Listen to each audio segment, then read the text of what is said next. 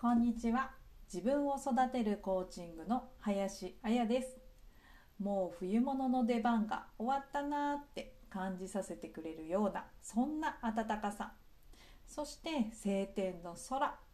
皆さんの住んでいるところはどんな空でしょうか？では早速今日のテーマに行きたいと思います。今日のテーマはひゃくはちじゅうど方向を変えたら何が見える？です。私自身が大きく変わるきっかけになった子供中心に考える生活から自分を中心に考える生活に変えていったきっかけや、コーチングプログラムを受けようと思った時の話を今日は話していきたいと思います。私はいちねんぐらい前まで息子と娘中心の生活をしていました。自分から子育てに専念しようと決めて、産休明けの仕事復帰も考えていたんですけど、その時は子供のそばから離れることができなくて、仕事も辞めて、私が子供たちのことをちゃんと見ますって、そんな気持ちで子育てをしていました。子供と接することは昔から好きで得意な方だったので、きっと楽しんでできるだろう、大丈夫だろうと思っていました。息子一人の時は一緒に遊んだり、子供に時間を費やしても嫌じゃなくて、でも娘が生まれて、子供が二人になってからはそんな余裕なんてなく、気持ちに余裕がなくなっていることも分かっているのに、私のプライドが邪魔をして、本当は誰かに頼りたいのに、素直な気持ちを言いたかったのに、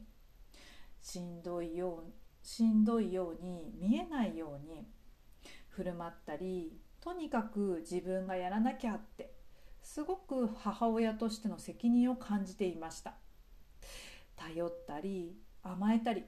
自分の時間を作ったりすることもいけないんじゃないかなって思っていました。そうすると、だんだんともやもやイライラが募っていって、気がつくと子供に怒ってばかりになっていて、自分にもすごく嫌悪感を感じるようになっていきました。この状態、この状況だと辛い気持ちばかりになっちゃう、このままじゃ嫌だ、今の自分から変わりたいって、日に日にその思いが強くなっていきました。息子の保育園入園のタイミングで、娘も一緒に未満児さんに入れることにしました。少し自分の時間を作ろうって、自分を大事にしようって思って、ふたりとも入園させる決断をしたのですが、このことにも、すぐに働くべきじゃない？そんな自分のための時間を作ってもいいのかな？娘を保育園に入れるのが早いんじゃないかなって罪悪感を感じていました。でもその罪悪感は自分で作っていたもので、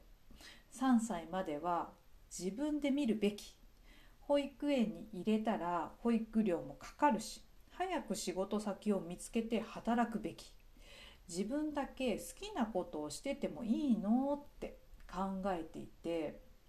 育児中心だったそれまでは自分のことを後回しにしてきたから、私にとってはその生活を変えるのが怖くて怖くて、子供と離れるのがもう心配で心配で、でも入園させようって決断したこと、自分の時間を持とうって決めたこと、好きなことややりたいことにお金を使ってもいいって自分に許可したこと、今思うと、あの時間がなかったら、私はこうして自分のために生きる人生を考えることができなかったと思います。好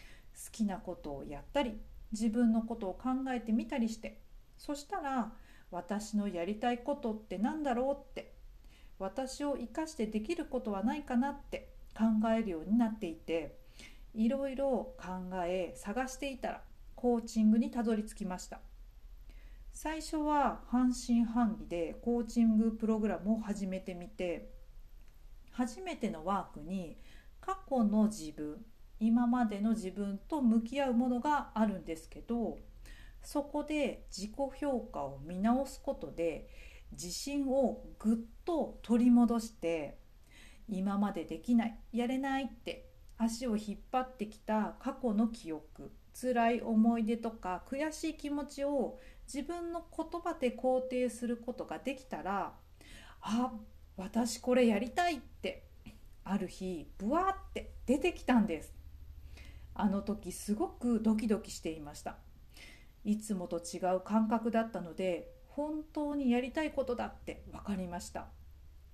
変わりたいって思い始めた頃から、無意識にこうなりたいって自分の思いがあって、だから考え方を子ども中心から自分中心に考え変えたことで、変わるために必要なものが見えてきました。子どものことばかりを考える生活をしていたあの時の自分では、キャッチできない情報っていっぱいあったんです。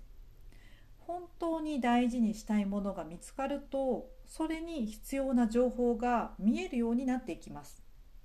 見るもの、聞くもの、手にするもの、考えていることすべてにおいて、理想の私に必要なものをキャッチできるようになります。今のあなたは何を大事にしていますか？これからの人生は何を大事にしたいですか？未来の自分に必要なものに気づいて、決断行動できて、自分らしい人生を歩み出すことができます。自分を育てるコーチングでは、ろくじゅっぷんかんの無料セッションも行っております。オンラインですので、どこからでも気軽に受けることができます。このモヤモヤする気持ち、言葉にできるかわからない。それでもいいです。あなたのそのままの言葉を聞かせてください。何も準備することはありません。今話したいことを話していただくためのろくじゅっぷんかんですので、気軽にお話ししに来てください。インスタグラムのプロフィール欄の ユーアールエル より ライン のお友達登録をしていただくか、ダイレクトメールでも構いません。質問やお問い合わせだけでも結構ですので、メッセージをお寄せください。心を込めてお返事させていただきます。今週もワクワクする週末です。